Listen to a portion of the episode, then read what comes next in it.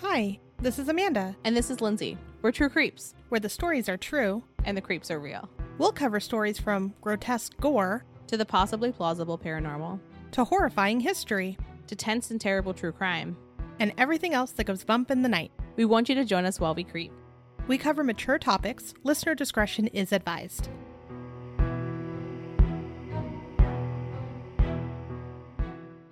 Hey everyone, welcome to our second Ouija episode. In our first episode on Ouija, we talked about the possible scientific theories for how Ouija boards work, the history of the talking board, and the history of Ouija specifically. You don't need to necessarily listen to the last episode to enjoy this one, but I think you you could benefit from it. You can learn something. So, there's a lot of Ouija stories that got pretty popular. One being in the early 1900s, a housewife named Pearl Curran used a Ouija board and she was believed to be communicating with a spirit named Patience Worth. Patience dictated around 5,000 poems, a play, several works, and even a novel. Pearl eventually began using automatic writing rather than Ouija because it was much quicker. Can you freaking imagine a whole novel? My gosh. Okay. Heck yes. That would have, I mean, even just these 5,000 poems, like, even if they were one word poems, that's a lot of words to sit and wait for a Ouija board to spell out. What's a one word poem? And there's not one. I'm saying more like, even if there was just one word, it would be too much via a Ouija board. Uh yeah, that that's insane. That's she just lived in her living room with her Ouija board for like 9 years to get Like, could you imagine just like the pure gull of that ghost to be like, I'm such a prolific writer that even in death, I'm going to take Pearl's life and make it about me so I can keep writing? Selfish patience. Well, when she changed to automatic writing, I, I should probably explain that. So, mediums would channel the spirit, allowing the guide to be the means of transcribing. So, it's different from possession because they're volunteering for them to like take over and write for them. And if you're uh, if you watch Supernatural, that's the difference between being possessed by an angel and being possessed by a demon. Amanda's looking at me like I have three heads, but some folks are going to get that reference. They're, it's going to sink in. They're going to be happy about it. They will. They will. So, I guess this gives a new understanding of what a ghostwriter could be. it's just funny enough. I love it. Love it. Okay. So dumb. So weird. just so weird. I just I can't get over how much time it probably took her. I'm exhausted just thinking of that. That's a lot of that's a lot of words. It's a lot of time, especially one letter at a time. I'm glad she got into automatic writing because Yeah. Woof. Smart. Smart woman. yeah. All right. So there's other novels also written from a Ouija board, one being Jap Herron. It was published in 1917 and it was also here's here's a fun fact. It was written by the ghost of Mark Twain through Emily Grant Hutchings. At least she picked somebody more well known or known at all. So Hutchings was a friend of Pearl Curran, so our ghostwriter friend. That's not suspicious at all. No, not at all. So this was published seven years after Mark Twain died, and it took her two years to transcribe. So again, that's how long they were sitting there with their Ouija boards, writing their books.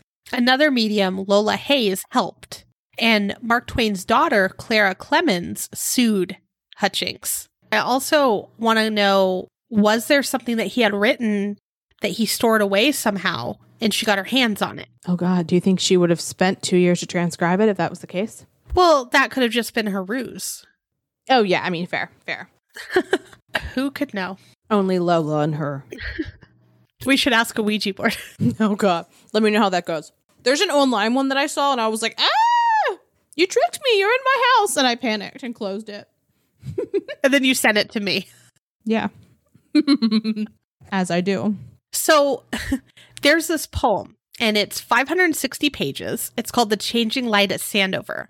And it took over 20 years to, to write. And it was made up of phrases taken from the Ouija board during seances that James Merrill was hosting. It was actually published in 1982 and it won the National Book Critics Circle Award. That's fascinating. I also wonder if Ouija hadn't recently like just taken off because of The Exorcist, if I'm thinking timing right, if it would have had the same appeal. You know, like if it had been during a mm. time when there was a little bit of a lull in the Maybe. attraction of the Ouija board. So when I was researching just things that the Ouija board has done over the years, there's a lot of different like myths and rumors where other people were using them to name themselves or to create different documents that aren't necessarily published like this is for sure where it came from. But one being alice cooper. There's a big rumor that that's where he got his name is a ouija board. Don't know if that's true. And then also Ooh. the some of the creators that made alcoholics anonymous like their step program. There's some rumors that one of them might have been working with a ouija board at one time. Huh. That wouldn't be altogether surprising though, because it seems like in the 20th century, a lot of people were messing around with a Ouija board. I'm also assuming that Alcohol Anonymous was founded in the 20th century. sure We're going to go with it.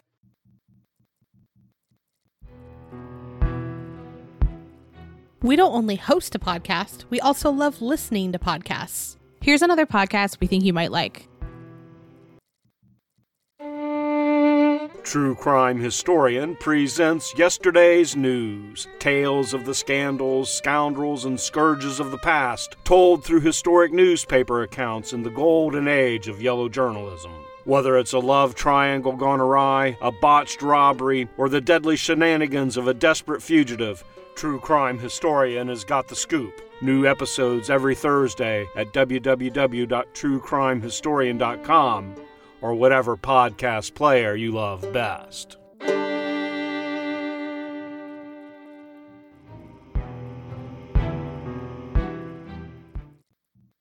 So, another section that we're going to talk about, we have four different cases, and they're cases where there's just there's a Ouija board wrinkle. I went onto Google Scholar and I typed in Ouija board and I opened every case I could find. And these were the cases that I thought were particularly interesting. There's so many cases where they're like, the court does not have a Ouija board or a crystal ball. And I was like, okay, I get it. This is great rhetoric. Like, let's move on. I have to get through these. But so here are a few of the ones that we found. So the City National Bank and Trust Company of Danbury, the executor for the estate of Helen D. Peck, which was an appeal from probate, and it was decided by the Supreme Court of Connecticut on July 30th of 1958. So Helen Peck attended the University of Kansas and the Boston Conservatory for Music, and she married her husband Frank in the latter part of the 1890s. I thought it was interesting that she was very educated because that kind of plays into how she's seen later on. So in 1919, the Pecks bought a Ouija board and they would use it together. And then during the 1920s, Helen had a nervous breakdown and was institutionalized. Also during the 1920s, Helena lived apart from her husband Frank on the West Coast. She then moved back with her husband in Scarsdale, New York, and the couple moved to Bronxville. Her husband died there in 1935. So, five years later, Helen moves to Connecticut and she built a house in Bethel. In the 1940s, Helen told a friend that she was playing with the Ouija board and she had made a friend named John Gale Forbes. This is before chat rooms existed. Yeah, this was like for sure before chat rooms existed or CB radios, which were like, I feel like another kind of like precursor to AOL chat rooms. But so John Gale Forbes, she meets him through the Ouija board. Now, she spoke with him frequently and she really thought he existed, but she never met him. And so in 1941, when she was 71, she executes her will. For everybody who witnessed her will's creation and her executing it, she seemed like she was of sound mind and capable of handling her own business affairs. And even in the case, I saw a little interesting note that she like still had her artistic and musical opinions and was like very it seemed like her mind was fully intact. Like she was very lucid. She was great. Yeah. She wasn't considered like a senile old lady who was like wandering around a wreck. Like she looked like she was like fine. And so She was just talking to her friend on the board. just talking to good old John. So she dies in September of 1955. Yeah. In her will, she had two household employees who had worked for her for years. She leaves them $1,000 each. She has a portion of money to pay her debts. And then she leaves the remainder of her estate, roughly $178,000. This is 1955 money, by the way mm. Right, right. to John Gale Forbes, who she's never met. Now, in the event that Forbes died before Peck, Peck instructed her executors to reinvest the remainder of her estate, and the income that comes from the investments should be used for the John Gale Forbes Memorial Fund. And the purpose of that fund was to provide funding for the investigation of, quote, telepathy among the insane for their understanding and cure, end quote. Like a moment, like just like a moment to like let that sink in for a man she's never met. This isn't like a memorial fund for her husband. Yeah. This is John Gale Forbes. So, among Helen's papers were references of John and that discussed their conversations, as well as the fact that John had physically manifested to her at one point. Whoa. Yeah. Which I thought it was interesting that she thought he was a living person if he had physically manifested as like a ghost. But she said that John was, quote, taking her through the valley of death by the hand, of his restoring her life, helping her to breathe, watching her diet, and taking charge of her day and night. I read that and I was like, what? Was he like her life coach? That's what it feels like. So after Helen's death, the probate court appointed the City National Bank as the executor. I'm assuming it was employers, employees there. And so this lovely employee is tasked with finding John Gale Forbes. Oh no. So despite their efforts, surprise, surprise, they can't find him. And among Helen's papers, there were, like I think it was journal entries. It showed that she had searched for him for years and couldn't find him either. But she kept him in her will.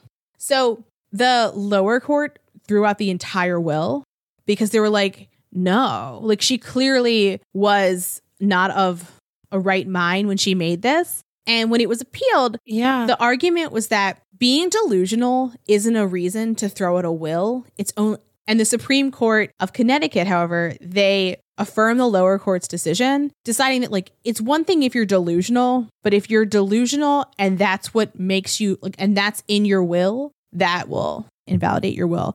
At least during that time in Connecticut. But interesting, the whole will was thrown out. Yeah, and you know, if she if she believed him to be, you know, a real person, right? And they're talking all the time through their Ouija board, Mm-hmm. and he's even like shown himself to her and she believes he's alive. Why didn't she ask him for his number? Maybe she was shy. She's too forward, Amanda. Too forward. Not becoming of a lady. If only she would have had a lady Ouija board. I don't know. I mean, I think that it's an interesting kind of vibe. Especially, I mean, I think people get a little bit caught up in the excitement of talking to someone and they don't always think to ask all of the questions that us as a spectator to the story later on are like, ask him identifying features. I'm shaking my arms around. Right? Well, that that totally makes sense. Yeah. Well, it's like what people do in, you know, when they watch a movie and they're like, "Why are you doing that?" Yeah. It totally makes sense. And I feel like this friend on the Ouija board is what people do today on, you know, social media and they find these people that you're really not looking at. Like you don't know who you're speaking to. It's really 90 Day Fiance, but through a Ouija board. She got catfished. Yes, that's exactly. Thank you. That's perfect. She did by maybe a ghost. Who could know? Cat ghosted. Is that a thing? Yeah, she got ghosted. I think that's also an MTV show. Are you going to patent that now? Probably. Ouija boards were also found in many additional court cases. For instance, the People versus Jose Luis Torres. And he attempted to rape his niece. He said that the evil spirits from his Ouija board had stuck to him and that he knew he was going to jail because the Ouija board told him he was. Not that he did something bad. Yeah. And a fool. But the Ouija board told him, yeah. It appeared in court again. So on July 29th of 1997, Juan Maldonado had an argument with his girlfriend Marisol Santiago. Santiago and Maldonado shared an apartment in Hartford, Connecticut. Maldonado was accusing Santiago of having an affair with another man who was named Armando Rivero. Rivero owned a store and it was on the first floor of their apartment building. Maldonado told Santiago that the Ouija board told him that he should go and kill Rivero. Woof. Maldonado then attacked Santiago. He punched her in the face and threatened her with a knife. Santiago, gripping the knife, tried to defend herself, and it actually cut her severely. Maldonado then left the apartment and got a sawed off shotgun that he had hid in a building nearby. Maldonado then went into Rivero's store with the gun. And Rivero, obviously, he attempted to run away, but Maldonado chased him and shot Rivero once and then twice in the head. Then he was convicted and sentenced to 55 years in prison, all because, supposedly, the Ouija board told him that he needed to kill him. Woof. Which, if someone's cheating on you, like, yeah, you're going to have these very angry feelings. And I think what happened is just, again, he wanted to do something terrible, and like the Ouija board just gave him that that push to do the horrible thing. Yeah, I think it sounded like an excuse to me. Exactly. hmm Blame this. Not that, I mean, you still did it though. Like you're still in trouble. I don't know what the point in even like discussing that factor of it. Yeah. But it did make its way into court again and it ended with someone's death. Yeah. And another time when it really feels like a convenient excuse was the murder of Amora Carson. She was 13 months old when she died. And so her mother, Jessica Bain Carson, met her boyfriend Blaine Keith Milam in the January of 2008. And by that spring, they were engaged. And by that summer, Carson turned 18 and Amora and Carson moved in with Milam. By the fall, Carson had stopped communicating with her family completely. And her best friend said that she seemed hollow, like when she looked at her. And Ooh. her parents said that she seemed to be like under the influence of Milam, but her best friend said that it seemed like Milam would do anything Carson told him to, which I thought was an interesting like interesting. to see that both sides. And her friend was like, he's the one who feeds Amora, he's the one that changes her diapers, like seemed to love this baby. So alternatively, Right. Carson said that Milam would watch everything she did. He would even log on to like her social media accounts and talk to people as though he was her, which is just like a weird a de- detail to include. Creepy. So shortly after moving in together, they started using a Ouija board. Nothing good's going to come from this, it felt like to me. So Carson and Milam had both lost their fathers, and they started using the board to talk to their dads. Okay. They alleged that the board told them that Carson's mother killed Carson's father, and that her father wouldn't be at peace unless Carson, quote, did something about it. Oh no. Yeah, and I was like, that's some foreshadowing. That's not even the dark turn we take. So Yeah. Carson started to believe that the apartment they lived in was filled with evil spirits Oh gosh. because that's what happens when you use a Ouija board. Anywho, Carson said she began to notice that like Milam started not acting like himself. Like the way he talked was strange and the tone of his voice and just like his mannerisms.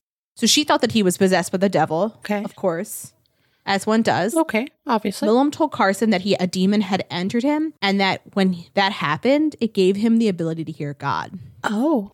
He also told Carson that the reason why a demon had entered him was because Carson had been lying to him and God knew. It was like a punishment. Oh. Very specific, a weird form of manipulation, Okay. right?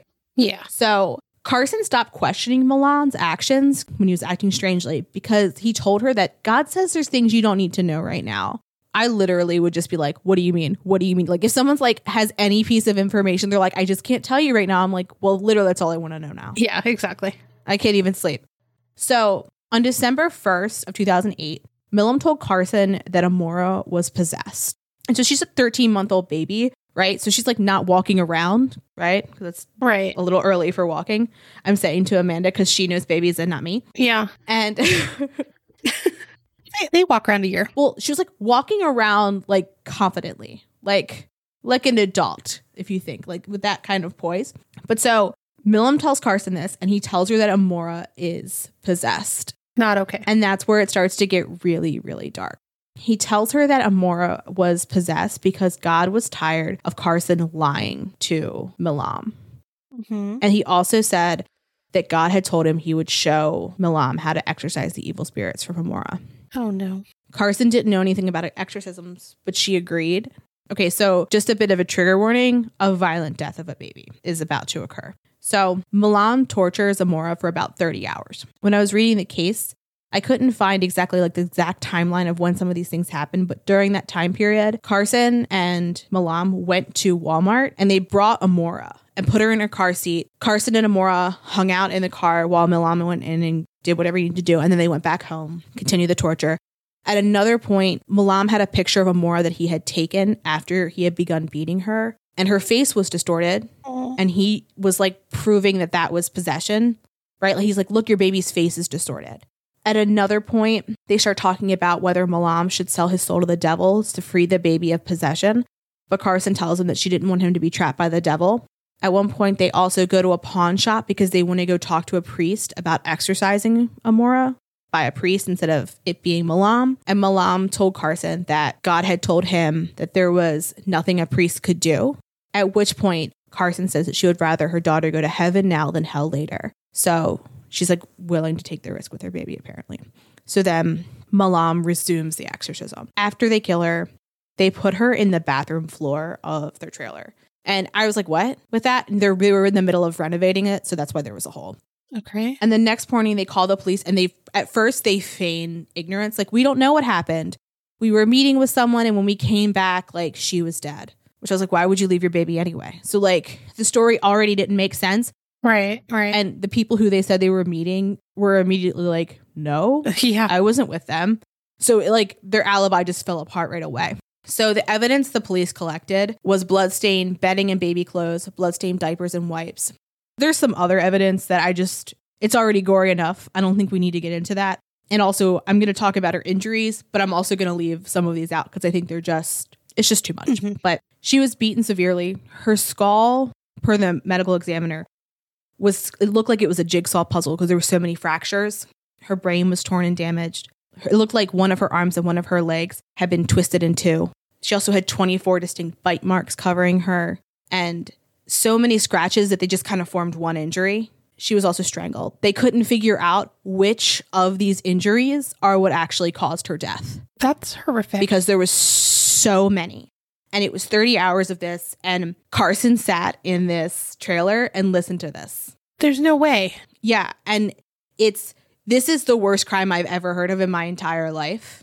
And it seems like for them it started with that Ouija board. Like it start like them believing in the supernatural in this like deep and dark way seems to have come from that. And not the Ouija board's fault obviously, but like No, that's just stupid. And I don't understand how Carson could just sit there. They're horrible people. Yeah. And they like they both appealed. Carson didn't torture her baby, but the fact that she stood there and listened to her scream during this prolong of a period, Yeah. her and Milam were both convicted of capital murder. And 10 out of 10, like they should have been. The most heinous thing I've ever heard. Like I I thought that I was gonna find some crimes where people blame things on Ouija boards, but this was by far the worst thing I thought I could find. Yeah, it's abs- it it is probably the worst thing I've I've heard of. There's no way. There's no way that anyone should ever think that. And the fact that the mom just like sat back and let it happen, all of them are horrible. So it reminds me of that that case, the Lori Vallow case, that is currently unfolding before our eyes in courts. And she, for those that don't know, just the gist of it, she believed her two kids, so her daughter and her son, were dark spirits and or zombies. And at one point there's like a chart that her boyfriend, now a husband, said, you know, what level of darkness each person in like her life was. And there's phone conversations and things like that that people recall of where she calls her kids zombies. And they both were found in the the new husband in his yard. So they killed both the kids and one of them was a special needs kid, which again, kind of the same thing like Yeah. how can you harm something so innocent? Yeah. And it it's currently in the court system now. They actually just last week joined their cases together, so they'll be tried together. And I am waiting for next year to see exactly what comes of this and how they try to get out of it. Yeah. So we asked some friends for personal accounts of them using Ouija boards or stories they've heard. And that's so we have we have a few of those that we're gonna work through. Yeah, mine were a little more short uh, accounts, but other things have stemmed from some of them, is the best way I can say it. But one of my friends, Nora, her three aunts were at her grandma's house in Mexico, and they were playing with the Ouija board in the living room. Meanwhile, one of her aunt's babies was in one of the bedrooms. And as they asked the Ouija board a question, the door to where the baby was sleeping slams, and then the baby's crying. Oof. So, of course, all three women jump up and they run towards the door. And the door, even though it didn't have a lock, would not open. So, one of the aunts runs back into the living room and throws the board out the door, thinking, you know, there has to be some correlation between what's going on, right? Yeah. She throws it out the door, and almost immediately, once it leaves the house, the door opens. I got chills when you said that. Yeah, the baby was fine. Later on, they ended up burning the board at the grandmother's house. And the family believes that after that, that's when the house started to get very weird and or haunted. So the family still owns the home, but no one will live there. Woof. There's also different strange accounts that she told me about, which I found fascinating. So, my friend actually stayed the night at that house when her grandmother passed away, you know, for the funeral and all of that. And when she was staying the night, she got up in the middle of the night and was walking down the hallway.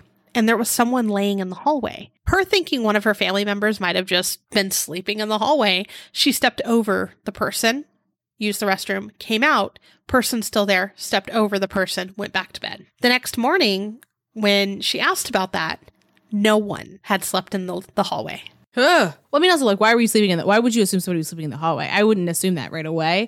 I'd be like, She thought someone might have like had too much to drink and passed out or that's fair. Ugh. I don't like that either. Yeah, yeah. That makes me wildly uncomfortable. Yes. So there's also she, she couldn't remember the the big details to this, but there was a photo that was developed where one of the TV screens was off and everyone who's seen this photo believes that they're looking at the grandmother's reflection. However, the grandmother had passed away by the time this photo was taken. Oh, And what makes it even scarier, and it gives me chills talking about it now, now that she's told me about it, in the picture, her grandmother's mouth was open, almost like she was screaming, and she was being held by what she could best describe as a gargoyle. what the hell? They have this photo still? That's what I asked immediately. I'm like, tell me you have this photo. Yeah. Well, from there, they printed this photo a number of times. Like everyone in the do. family had seen this photo. They took it to mediums, to psychics, and some had said, you know, the grandma's trying to warn them about something or she's not resting, many different things, right? They got everything blessed. Everything, you know, they tried to do their best to to fix this. And after all of that, now no one can find their copy of this photo. Oh, that's an interesting wrinkle. Yeah. Ugh. But I also want to find that photo. Right, I know. She said that if she ever finds it, she will send it to me. Thank you. but they they believe it might have been from burning the Ouija board and and from when I was researching, that was like a big no-no that I found is you don't burn it. And there's been several different reasons why you don't burn it. Like the one I read was, "Oh, whoever hears it scream will die."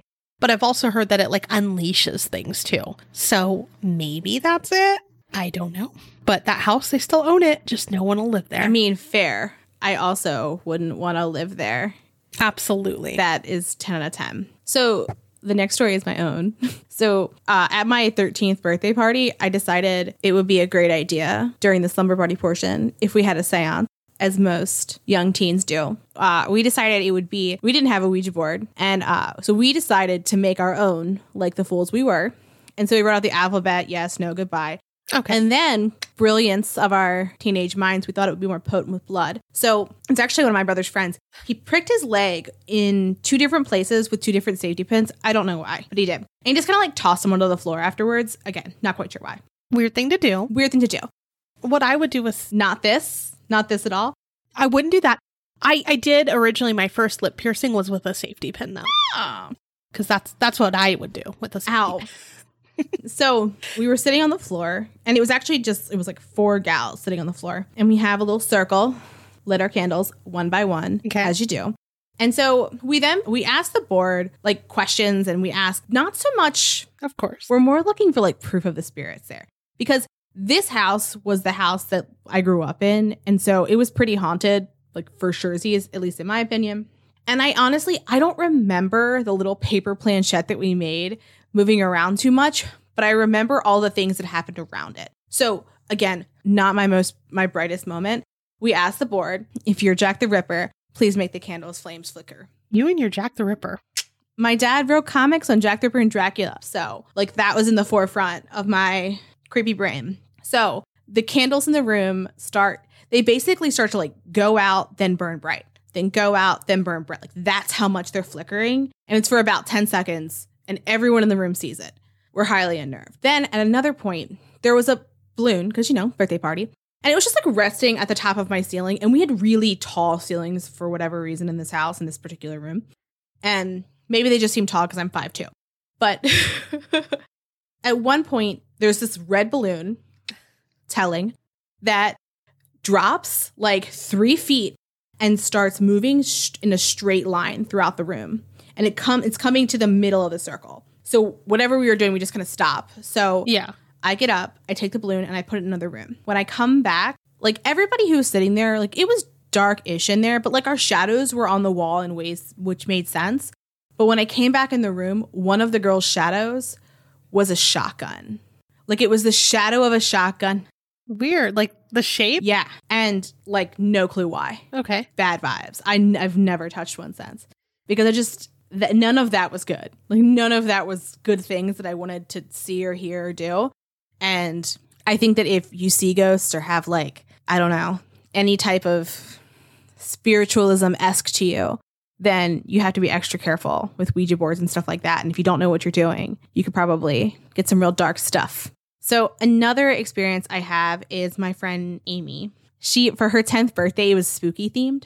So she and her friends played with a store-bought Ouija board. Uh huh. And she had admittedly been moving the planchette to mess with her friends. Of course. and she remembers when they were done, she packed it up, she put everything in the box, and then she carries the box to their spare room and puts it away. And when she wakes up the next morning, the board is out, set up on the table again. And she asked her parents then, and they said it was no. And she asked her parents this morning, some, I don't know, 20 plus years later, again, just to make sure, like, like, are they still gonna hold on if it was them? And they're like, no, that wasn't us. That's creepy. Yeah. And so my friend Amy also she told me about a story from her friend Corey. Corey's mother was a member of a prominent cult and she grew up in it. And her mother recounted this story. So they were playing with a Ouija board and it started counting down. So zero, nine, eight, seven. And one of the kids moves the planchette to the side and asks what the countdown is. The planchette spells out death. So the kids break the board in half and throw it away. The next morning, the board is sitting on the kitchen table, set up where it had been the night before. Ugh. Ugh. There's a lot of different accounts like that. So, Yeah. I changed names, by the way. Just as a general note, with the exception of the story that I told where I said it was me, I've changed names for everybody. The next stories that I have are about people who were very into it. Okay. So Jane used the Ouija board pretty regularly, and she would meet with one of her friends like every other week or so to just play with it casually. Okay. And one night they're playing around with it, and the board said, Jane, Jane, this is your aunt. Very strange. Okay. And Jane's confused because her aunt was alive. And she said something to that. Like she was like, My aunt is alive. She's talking to the board saying this. And the board says, No, no, I died. I was killed. Ooh. And Jane's again, like surprised, a little shook, very disbelieving. It's like, My aunt is alive. So over the next hour, the board tells Jane and Tim the story about Jane's aunt's death, per the board. The board said that Jane's uncle killed her aunt and that Jane needed to call the police so that someone could arrest her uncle. Okay. Jane was unconvinced because she's played with a Ouija board a ton. She's like, sometimes there's tricks, sometimes there's lies. So she asked the board something only her aunt would know and says, What was the story you took to me you took me to when I was a kid? And what was I so excited to buy? And the board's like, hot topic, a hat. like real, just straightforward. Which was correct. And like that kind of goes with what we were talking about earlier, right? Like maybe like she knew that, right? So like maybe it could answer that. Yeah, exactly. Yeah. And like, okay, okay. And so the board keeps trying to convince Jane to call her aunt's house. I feel like that's what I would have done immediately, though. Well, but it was like midnight by the time the story's out. Oh, I don't care. And like her aunt's a very serious gal, Oh, okay. and her uncle goes to sleep early. So she's like, like I don't want to just like disrupt people out of nowhere. This would be strange. And like her family's close, so they all talk. So like she knew it was going to get back to her mom. Yeah. The board then says, Your uncle killed me because he found out I was cheating and he couldn't handle it. Oh, okay. It was then that she started getting like a gut feeling that something was wrong and she started to get really concerned. So she decides to call her aunt and uncle's house. And she figures she'll tell them that she had a bad dream. And that's why she's calling because like she had a bad dream. It struck her. She just wanted to make sure her aunt was okay. I think that's fair. Yeah. Yeah, right? And so her uncle aunt is like typically the type who falls asleep like on the couch at like 7:30 because he works so hard, he works long hours. And so when she calls at midnight, no one answers. She calls again and her uncle answers. And he seems to be awake, which is really strange. So this makes Jane like immediately on edge because she didn't expect anybody to answer the phone. Yeah. Yeah. And if they did, she didn't expect it to be him. So Jane mentions that she had a bad dream and wants to speak to her aunt. And her uncle tells her, like, no, she's sleeping. She'll call you back tomorrow. And like Jane tries to be like a little insistent. And then he starts to get a little odd, right? So he starts dodging the questions and changing the subject. Jane's getting more nervous at this point. Ugh, I don't like this. I don't like it. Okay. I know, I know. So at one point, her uncle says, like, are you still living here? And it was a city that she had moved out of three years ago. Okay. And he knew this. Like it was like common knowledge. So it was really strange yeah. that he was misremembering that what that way. The rest of the night felt off. Jane couldn't sleep. And so the board continues to tell the story about her aunt's murder and gives more details about the affair. Okay. She says that her aunt had reconnected with a guy she knew in high school on a website named classmates.com. The board said that she was having an affair with someone named Peter, gave the years her aunt was in high school, and originally knew Peter, and reiterated that the pair was having an affair. Jane said the way that the board talked even felt like her aunt. So she's like believing more and more. At this point, Jane says, Is there anything I can do to stop this? And the board, as her aunt, says, No, I'm already dead. And even if you warned me, I'm stubborn. I wouldn't believe you. Well, yeah. So 30 minutes or so go by since she's spoken with her uncle on the phone. And her cousin, her aunt and uncle's son, calls and says, like, oh, hey, I heard you were asking about my mom. Like, and Jane's like, yeah, I had just a really bad dream and I just wanted to check on her. And he's like, oh, no, it's fine. Like, I saw her a little while ago with the dogs. It's fine. And she's like, oh, could I talk to her then? He's like, oh, no, she like went right back to sleep. Yeah. And they chat for a bit. And Jane's like trying to get off the phone because she's still like uneasy and like not wanting to have like chit chat. And so she's like, well, I'm really glad you saw your mom and she was fine because I was really worried. And he says, like, you know what? Actually, I didn't see her. Just I heard the dogs moving around, so I assumed it was her. I'm assuming that because normally his father probably goes to bed earlier, so he assumed that if somebody was up with the dogs, it was her. Right. So then Jane's like, okay, but like, can you wake her up then? because she's getting worried again. And so he's like, I'm not waking her up because she's certainly going to yell at me if I wake her up, which is now, right? It's probably closer to one in the morning. And so he gives her his mother's cell phone, and then Jane tries to call her. He also said, like, oh, she always answers, her phone's always on. So, like, even if it was like next to her, like, she would wake up and answer it. Yeah. Jane calls, it goes straight to voicemail. The sinking feeling again. So at this point, Jane's 100% sure that something's happened to her aunt, and she's like grieving this loss. The next morning, Jane's aunt calls her Okay. and is safe and sound. I was gonna say like this. This seems like a better ending than I thought. Okay. Okay, right. So, but follow me because it gets a little stranger. So, Jane is super relieved. She's like, oh, okay, great. And so, as she knew, she gets a call from her mom, and her mom's like, So I heard that you called your aunt and uncle late last night. And Jane's like, "Ugh, I don't want to tell her that it was a Ouija board. So she's like, Yeah, I had a really bad dream. And she tells her everything in the context that it was a dream. And her mom, like, she, she was describing it. She was like, My mom was like, like she dramatically gasps. Yeah. And that doesn't make Jane feel any better because she's kind of already on edge about this, right? Like she didn't sleep the night before. She's worried about her aunt. It's up, it's down. And so her mom's like, that made me nervous. And Jane's like, well, why does that make you nervous? And she's like, well, you know how jealous your uncle gets. And, J- and Jane's like, that seems like, like when she was describing it to me, she's like, that seemed like a weird reaction. Yeah. So Jane lived a few hours away from her parents and she was planning on visiting them that weekend. And her grandmother also lived with her parents at that point, and her aunt would come over and do her grandmother's hair. So I believe her mom kind of like worked it out so that Jane and her aunt were at the same place at the same time. Okay. So Jane could talk to her aunt. When Jane gets there, Jane's mom's like, okay, didn't tell you this before, but your aunt has been having an affair. Ugh. And like from everything I've heard, it's with her high school flame. No. And there's no way Jane would have known about Right. that, right? She lived hours away and she wasn't like into her aunt's love life in that way, right? Like, how would she have known that? So Jane's mom tells Jane to tell their other aunt and her grandmother. And when she speaks to her grandmother and her, her other aunt, they both confirm like all the details. They're like, yup, that's right. That's how she met him. That's his name. That's when she went to high school. Like Jane's floored, right? So she's like, she again, like used the Ouija board a ton. So wasn't surprised to get accurate information Right. but she was certainly surprised about this accurate information. So then Jane talks to her aunt and is like, This is what, this is Yeah. what the boy, like, this is what my dream was. And her aunt, deadass, looks her in the eyes and lies and says, I'm not having an affair. None of that is true. okay. Good. I was gonna say. Eek. She's still alive though. She's still alive. So that's good. But so, like, I had so many follow up questions for Jane. I was like, oh, like, what if Yeah. do you have another relative who passed who maybe like could see what was going on and could see what was going to happen? And she was like, no. but she, the way that Jane described it, like from her experiences with Ouija boards, she doesn't necessarily think that like time's the same on that way. So she's like, maybe it was my aunt in in the future dead.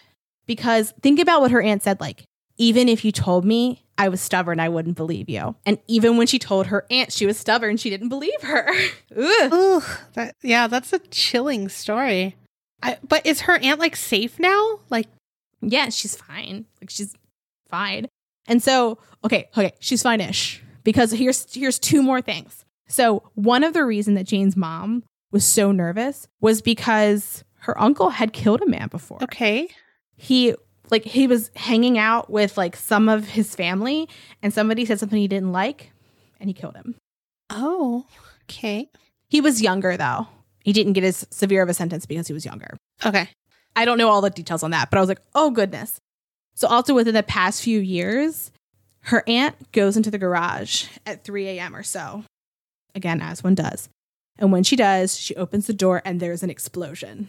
Their car blows up. There's like the back of her aunt's hair is singed. I think one of the dog's hair is singed. The entire house burned down and they don't know why That's scary. right? Ugh. This is a good example to me of things she would not have known. Right. And it's her friend Tim certainly didn't know anything about her like family and affairs and stuff like that. So where was that coming from? That freaked me out. So, okay. I also have a couple of stories about two friends named Michaela and Erica. They were both living in Florida with a woman named Colleen. And Colleen had a son named Hank at the time, and he was like 4, and they were and Michaela and Erica were playing with the Ouija board because they did that pretty often. And the board says that the person speaking to them is Colleen's dad. And they're like, oh, that's weird. That's crazy. And so, and the board said, I talk to Hank all the time. I see him often, which I think is kind of sweet that like her father's talking to him. And they're, the, the phrasing that one of them used was, whoa, that's nuts. Uh, and they're, they're like, is there anything that we can tell Colleen that only the two of you would know? And the board spells out a pet name that the two of them used. And Colleen confirms it. And so Colleen then confirms that her son Hank had told her in the past that he sees his grandfather in dreams about him. And that's what made Erica a believer in Ouija boards. She was kind of skeptical before that. And I was like, that's interesting. And so Michaela was another person who I talked to who had like a vast amount of information on Ouija boards. And one of the things she said to me was like, the number one rule when I use a Ouija board with somebody is if they have hesitation or a gut feeling to not touch the board, Oh. they cannot touch the board because nothing good is going to come from that. And she'd had like several experiences where someone kind of sucked it up or pushed their feelings down and good things did not happen after. But so Michaela and Erica, they met a friend as they described him through the Ouija board, and his name was Ethan. And they met him in the early 2000s. He said that he had died in 1999 Okay. and they both describe him as quote a protector and a friend they had talked about that they had talked to him for years so another interesting part about the friendship that they had with ethan was from the beginning he told them that he was eventually going to move on and that he was going to be reincarnated so that like Oh. if he just disappeared one day that was why and so they talked to him for years and then one day he just disappeared and so they wondered if He's on Earth again. If he's on Earth again. So one time they were at a casino and they do not have their Ouija board with them. They didn't bring it to the casino? No, they didn't, which they were really into it. So I wouldn't have surprised me if they did. But so they're like kind of losing and they're like, come on, Ethan, we like need a new couch. We need a whole bunch of stuff. Please, please help us win. And they say, like, Oh my God. if we win, we'll get your name tattooed on us. Guess what happened? They won, and now Ethan's name's tattooed on them in a Ouija board. I love that. They're beautiful tattoos. But so they tattooed the name of their Ouija friend on their bodies. He never gave his phone number. He didn't give his phone number. So, but like, this isn't the first instance of them talking to him. Like, they've been talking to him for years. At one point, they move across the country and they ask Ethan if he wants to come. And he says yes. So he does. Like, they talk to him all the time. Like, they really consider him a friend. And at one point, they were playing and it was really strange. So, Erica was describing this to me. And she said they were playing with the Ouija board. They were talking to Ethan. And he said, Go, pain, go right now Pain? pain. Yeah. And they're like, what? No one's in pain. And he's like, go pain Yeah. right now. And just keeps saying it over. He's like really insistent. And they're like, go, go where? Like, what are you talking about? Because they're confused. None of that, all of them were fine. They're playing with another friend and like he was fine. So they're really confused. And then the board, as Ethan said, hospital. So like, that's strange. So they take a break. And Erica goes into the bathroom. And when she does, she almost falls over because she has this excruciating pain in her abdomen. Oh my gosh. Like appendix or So they go to the hospital because, I mean, what are the odds, right? Like, what are the odds? And when she goes, she finds out that she had an ovarian cyst that twisted. Oh wow. And there wasn't anything they could have done in the hospital, right? yeah. But she was like, it was just interesting that like he predicted that pain before him.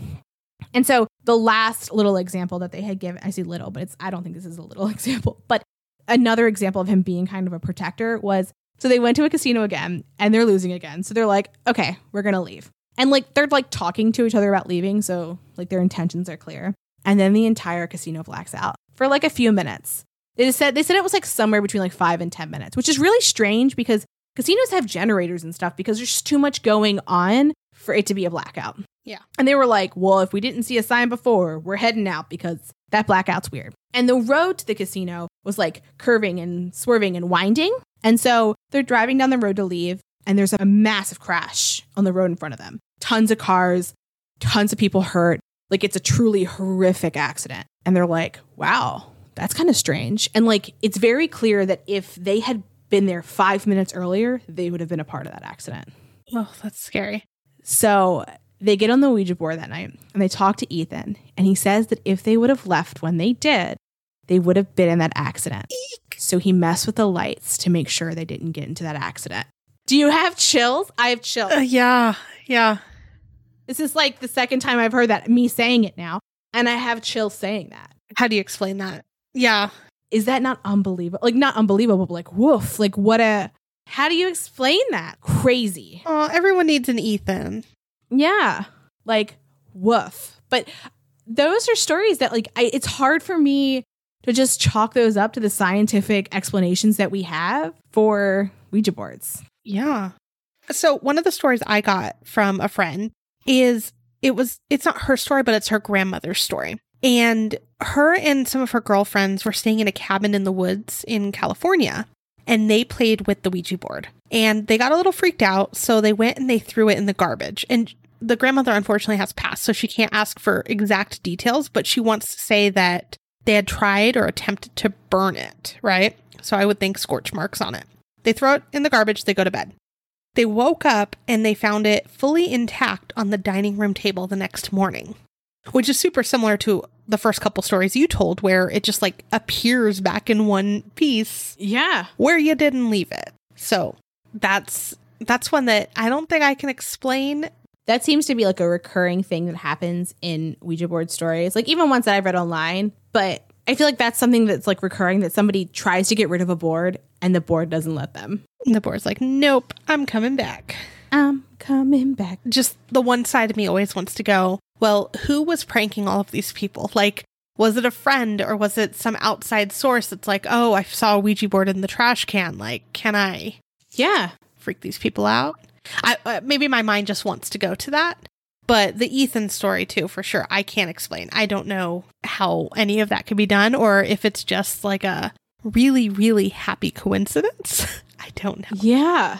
So there is a how to get rid of a, a Ouija curse by Iloki from Reddit, and this was posted like five years ago, so it's kind of old, but still, still great. I'm just gonna read the post.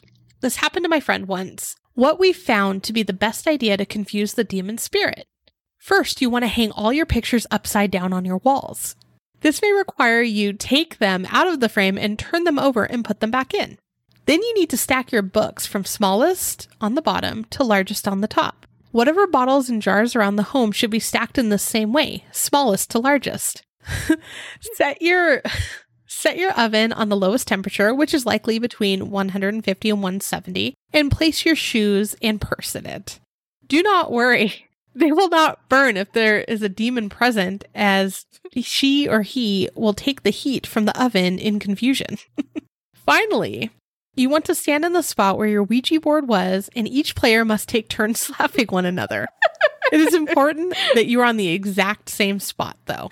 Let me know if you have any questions.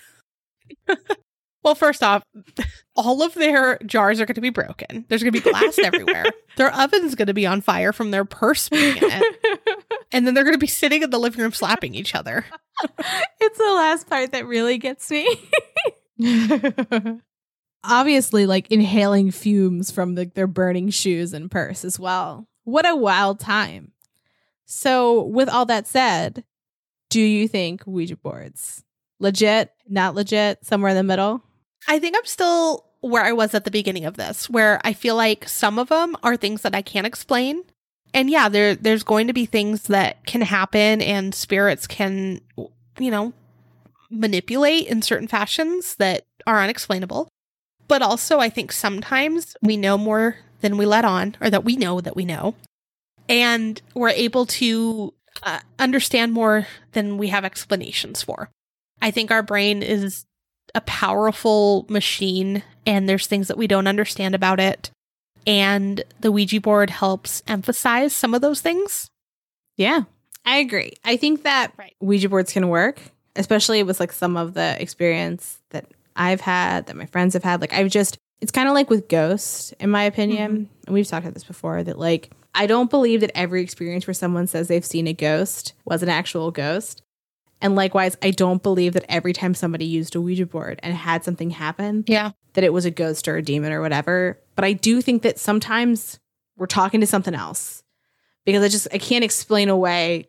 You know, even just my experience, like candles flipping on and off, someone's shadow changing into an inanimate object. Those are things that just don't make sense that I can't wrap my head around.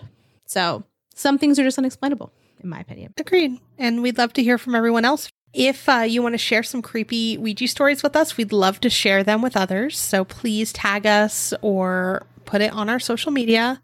And we'll see you next Friday.